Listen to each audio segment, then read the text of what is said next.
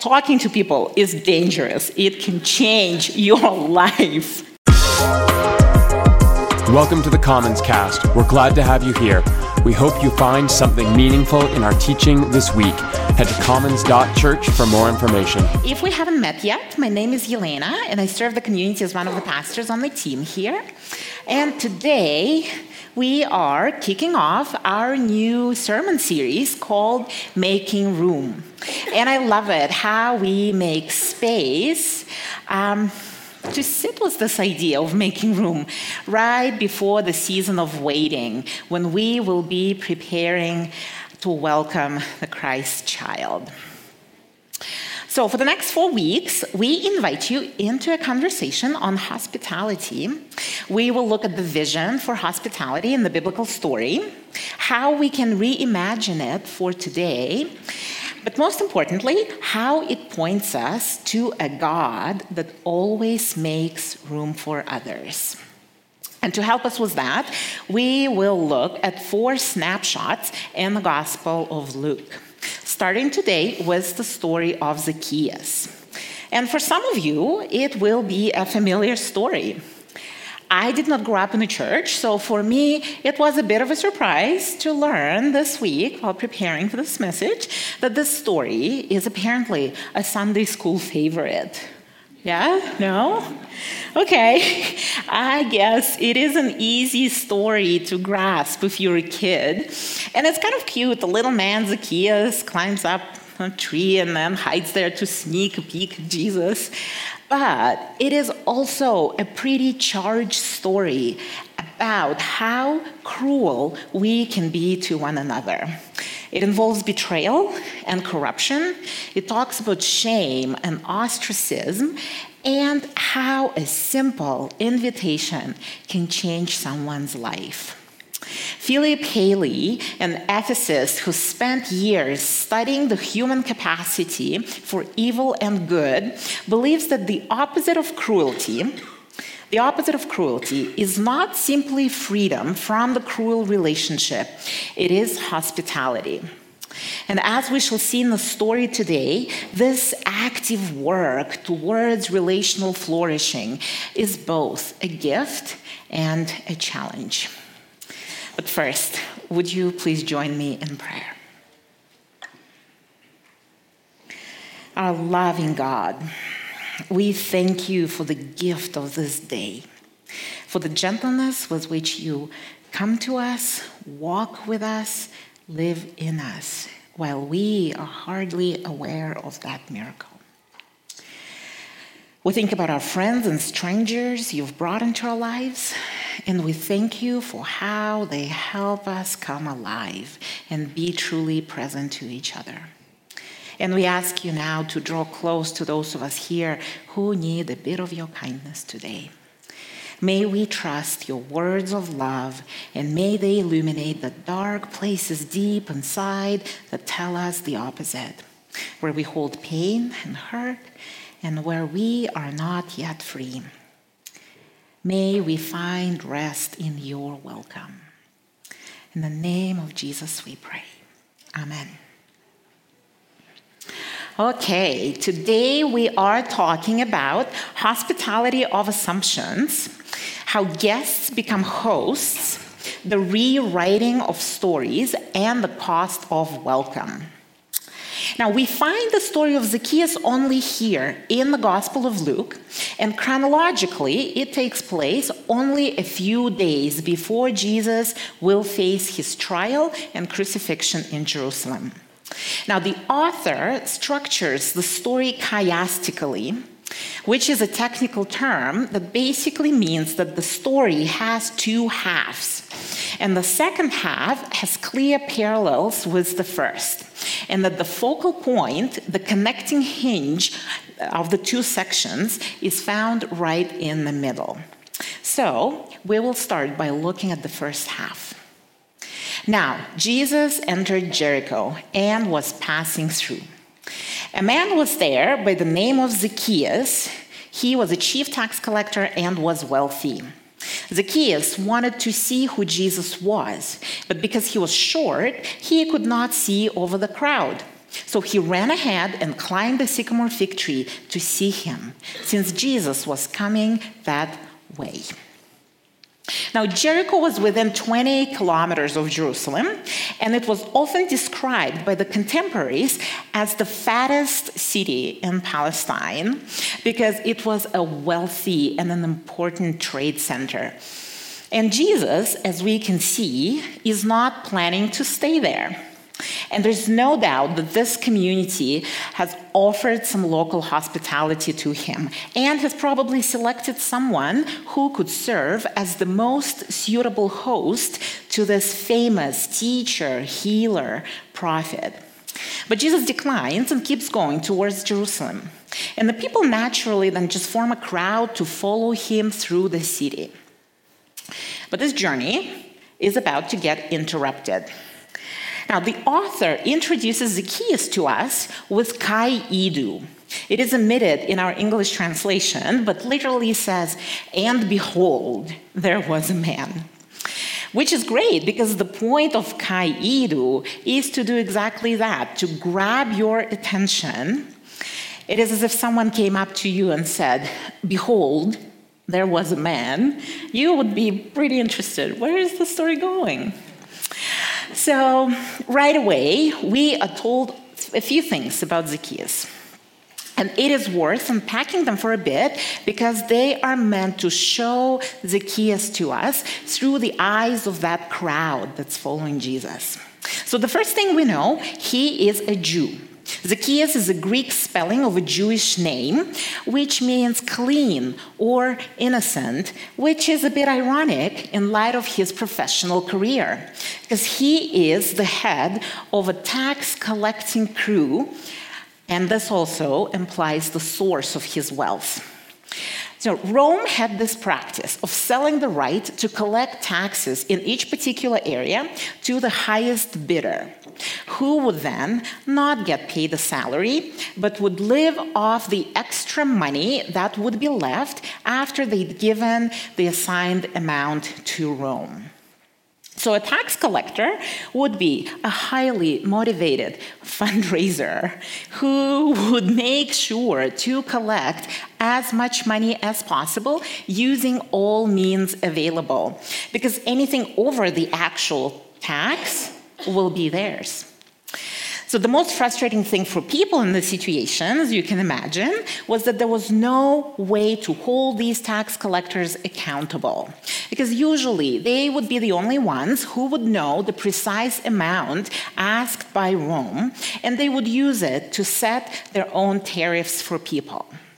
There are actually rabbinic texts from Palestine in that time that regard this taxation practice as illegal and consider those Jews and Gentiles who collected taxes for Rome as highway robbers and even murderers. Some rabbis even believed that it was okay to make a false vow to fool a tax collector because the tax system was so unjust anyway. Plus, the taxes that went to support, um, the taxes collected went to support the Roman military, which meant to perpetuate this occupation. So basically, to be a tax collector and get rich through that line of work was to intentionally position yourself against your own people. And the higher you were in the system, the more complicit you were in the injustice of it. So, as someone who was in charge of the whole tax collecting business in Jericho, Zacchaeus was very successful in his job. But in the eyes of his community, he forfeited his right to be at the family dinner table.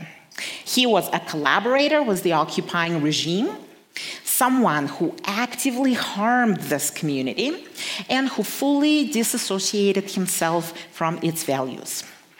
And the community treated him as such in return. We read that Zacchaeus could not see Jesus because he was short and unable to see over the crowd. But literally, it says on account of the crowd, and it carries a very strong causative force here. One scholar writes that the people refused Zacchaeus the privilege of seeing Jesus as he passed by. And the sense of exclusion is pretty tangible here. People are not just ignoring Zacchaeus, they are actually being mean to him in return by forming a live wall and not letting him squeeze in to take a look. He might have used his power to rise above them, but in this particular moment, they are in control. And in their mind, the meanest, richest, smallest guy, betrayer, deserves to be pushed out. But I think Zacchaeus may have heard that Jesus, was, was kind. Jesus was kind to tax collectors. So he goes all out. He outruns the crowd and quickly climbs a sycamore fig tree, which has low branches and large leaves. And first of all, adult men in the Middle East do not run in public and never climb trees. I don't think I've seen men anywhere do that. But those two things, in that particular culture for men, um, is particularly shameful. But secondly, due to their size, sycamore fig trees were allowed only some distance from town. Partly because aesthetically, towns preferred to have as much open space as possible, but also because people believed that if a sin occurred under a tree, it would automatically transfer to anyone who would happen to be under any section or branch of that tree.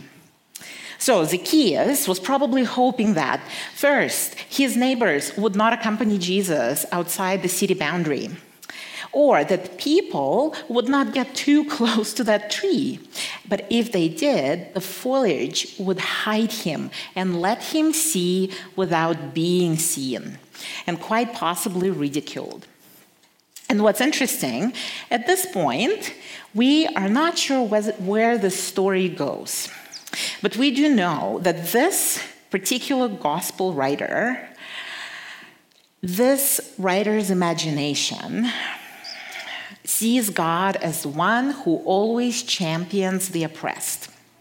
That the good news is for the poor, and that the rich go away from Jesus empty handed on account of their wealth most of the time.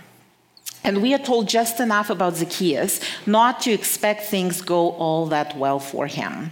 And I think, I think it's part of Luke's strategy to have us join this crowd and look at Zacchaeus through their eyes.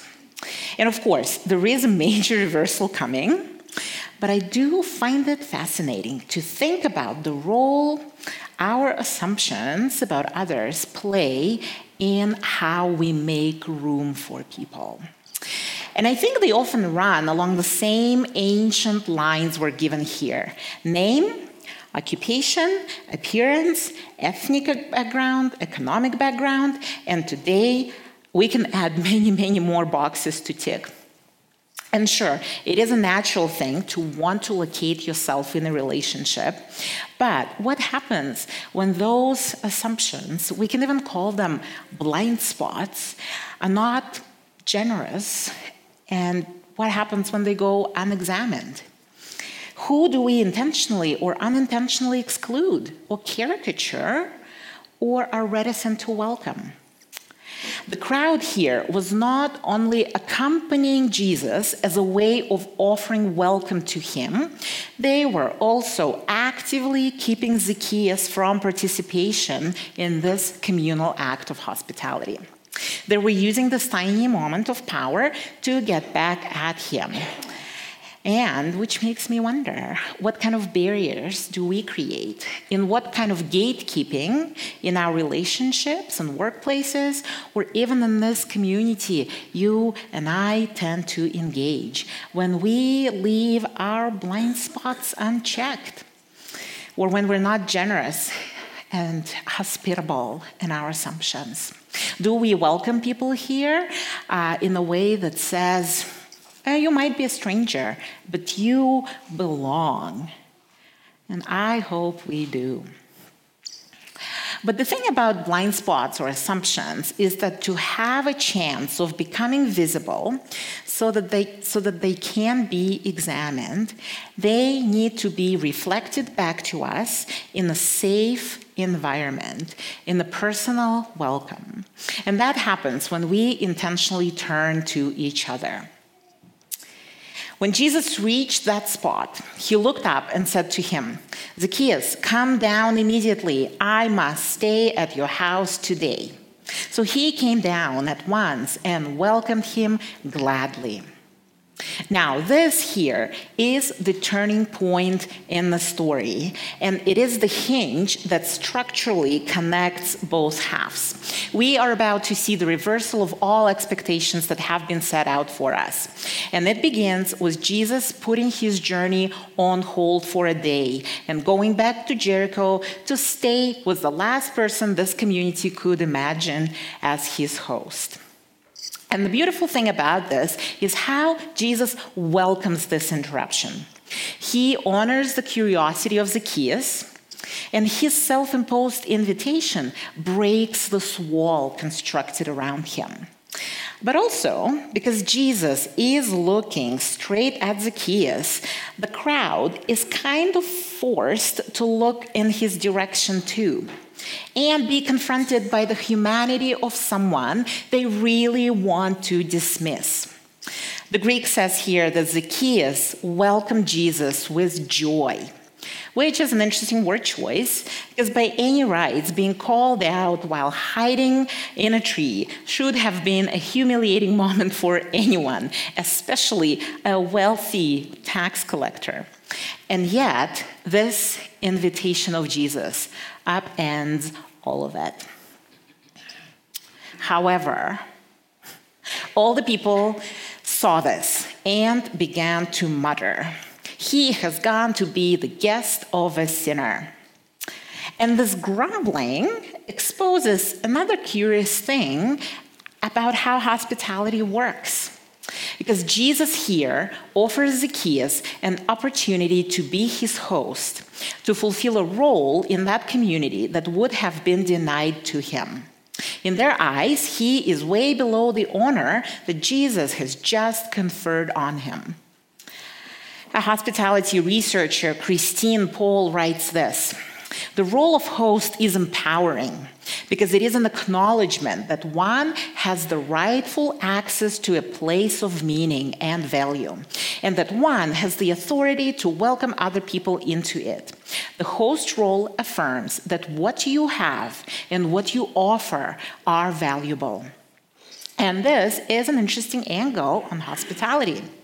Correct me if I'm wrong, but I think we are comfortable to receive hospitality from those with whom we can be relaxed.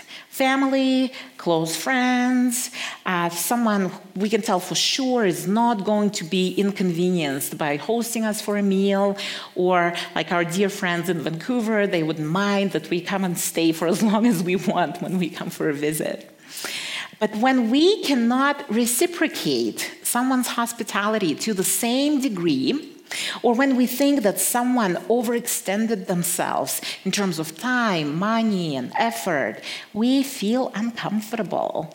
We're not quite sure how to receive it, or we think, oh, they, they shouldn't have bothered. But what Christine Pohl is talking about here is a good remind, reminder that being able to receive hospitality, even in the smallest ways, can mean the world to people because it gives them agency and it reminds them that they are not defined by their situation a received and acknowledged hospitality can be hugely empowering thing for the host, especially if for some reason they have been denied to be recognized in this way. Now, let's go back to our muttering crowd. They are actually no longer angry with Zacchaeus. Now they're mad at Jesus because by accepting the dirty money hospitality, Jesus is participating in the crimes of his host. Moreover, for any devout Jew, staying overnight in the house of a tax collector and sharing a meal with him would be scandalous. In their mind now, Jesus does not only resist their assessment of Zacchaeus, he is also choosing to become ceremonially unclean a few days before the most important Jewish holiday, the Passover. So now their assumptions do not only extend to Zacchaeus, they start forming some about Jesus. What they do not see, however, is that Jesus in this situation is actually hosting a stranger. Hospitality practitioners define a stranger as someone who is disconnected from basic relationships that give them secure place in the world, such as family, community, work, and others. And Zacchaeus is not detached from his family, but his family are the social outcasts with him. He is not detached from his work, but the way he does his work is the cause of his alienation from the community. He has some financial security, but for the Roman government, he is just a hired hand and he has no voice. So he is technically a stranger in his own town with minimal access to life giving relational support. And by calling Zacchaeus to come down from that tree and inviting himself over for a meal, Jesus welcomes him into that relational space. Zacchaeus is not only empowered as a host, he is also invited to be a guest and to move from being a stranger to a place of belonging. He is given a taste of what life given relationship can be like and what it feels like to be at home with yourself. Now, we are not told exactly when and where these people express their indignation, but what's interesting is that after Jesus meets the Zacchaeus under that tree, the conversation goes public, and everyone in the story is now face to face. But Zacchaeus stood up and said to the Lord, Look, Lord, here and now I give half of my possessions to the poor. And if I have cheated anybody out of anything, I will pay back four times the amount. Jesus said to him, Today, salvation has come to this house because this man too is a son of Abraham. For the Son of Man came to seek and to save the lost. You know, it was really a gift to me to sit with the story for a bit this last week because it reminded me how many times my own life was set on a new trajectory because of a conversation.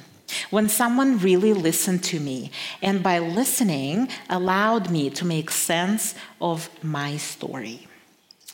In 2006, I was working full time managing a nonprofit. I had a part time job teaching. I had a freelance translation practice, and I was helping to pioneer and launch a student ministry. I was delighted to be so busy. now, I was doing all those things and I felt so lost. And I remember going for a walk with my mentor one day and talking his ear off about how all those responsibilities were pulling me in so many directions.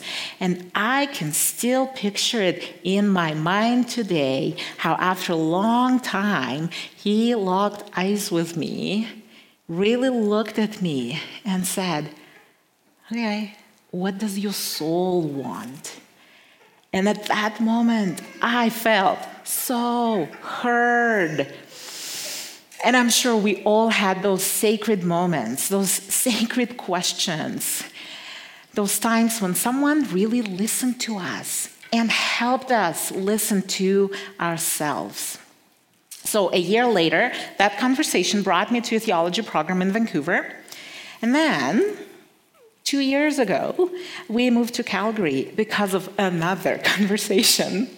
You know, talking to people is dangerous, it can change your life. But seriously, I am convinced that listening is one of the most loving ways we can make room for one another and call one another back to what is real. And this is what Jesus does here for Zacchaeus. And this experience of generosity, of generous welcome, does not only allow Zacchaeus to make sense of his story, it actually brings him to a posture of reconciliation and welcome towards this community. He is done with building walls. When Zacchaeus publicly announces that he will give half of his possessions to the poor and will compensate in the highest measure all those he has wronged, this is his way of saying, I'm sorry. In Judaism, repentance required actions that reflected the change of heart, which in this case also required some monetary repayment. But there's more to it. Because Jesus encourages this community to see Zacchaeus not just as a repentant sinner, but as a missing brother. The New Testament does not use the word lost in the same sense that our religious experience might have conditioned us to. When Jesus says that he came to seek and save the lost, it doesn't mean that Zacchaeus was doomed to eternal damnation. Lost here simply means in the wrong place. And Jesus helps him find where he belongs. And the generous restitution does not buy Zacchaeus a place at the table. It is him saying, I have a family, I have a home. And what Jesus says to Zacchaeus here is actually addressed to the community too. This man is a son of Abraham. I know it's complicated, but he is one of you. I have come to seek and save the lost, and you, as a community, are also in the wrong place. Because by making him little, you make less of who you could be. Jean Vanier writes that every time people sense that they are wanted and loved as they are and that they have a place, we witness a resurrection. So, by welcoming Zacchaeus, Jesus does not only rewrite his story and reintegrates him back into community, he also invites this community to create a new story Zacchaeus was not the only one in Jericho who was lost. He was not the only one who needed the miracle of resurrection. Now, we're not told how the story ends, except that we know that Jesus leaves and the others stay to figure out what to do with all this now. And we also know that most likely it will take them some time to learn how to live together again. Which brings us back to where we started, if you remember. Hospitality is not just an absence of cruelty, but an active seeking of each other's good. And that kind of commitment has a cost. For Zacchaeus to follow through with this new trajectory will probably cost him a job. By colluding with Rome, he chose to pull up his chair to the table that welcomed him, based on what he could deliver. By choosing his community now, he makes a decision not only to repair the wrongs, but to treat them fairly going forward. And that will hardly be compatible with the desires of his superiors. And for the community to fully embrace Zacchaeus will mean doing what Jesus has done for him. They will need to re examine their assumptions about him. They will need to honor his hospitality and to eat with him. They will need to treat him as equal, moreover, as kin, and they will need to trust him and to believe that he will not betray that trust. Both parties will be taking a risk by committing to each other in this way. And to us, I think the story tells that doing more than just merely reframing from harming each other will cost us too. Because hospitality is about being open to interruptions and paying attention to those unscheduled, unexpected needs that our welcome can meet. Hospitality looks like intentionally creating and stepping into spaces that will allow us to be honest and open and see beyond our blind spots. And making room looks like really listening to someone so they can tell their story and reframe their story and perhaps change their life. And all of this sounds beautiful and it sounds like a lot of work. But don't forget that the focal point, the connecting hinge in the story, is actually about joy. There's really no hospitality happening in the story until Jesus stops under that tree, looks up, probably chuckles, and says to himself, Okay, I'm going to this guy's house. He's pretty amazing if he's come up with this idea of spying the tree. And with his cover fully blown, Zacchaeus scurries down that tree in full view and welcomes Jesus with great joy. So, friends, take what you need from today. But remember that Jesus always, always welcomes you. And that hospitality, with all its complexity, is a joy of life. May you bring Christ's welcome with you this week to the people you meet, to the meals you'll share, and the conversations you'll have. And may it fill you with joy. Let's pray. Our generous God, as we go into this week with everything it will bring, come and be our host in the quiet, in the hectic, in the unknown. Find us in the places we hide and remind us that in you there is no fear.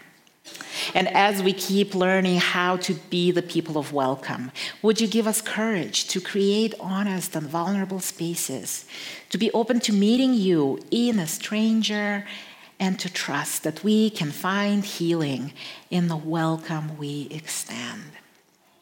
Help us to make room for those near and far with time and thanks, with welcome and worth, warmth, with kindness and joy. Because this, this is great love. In the name of the risen Christ, we pray.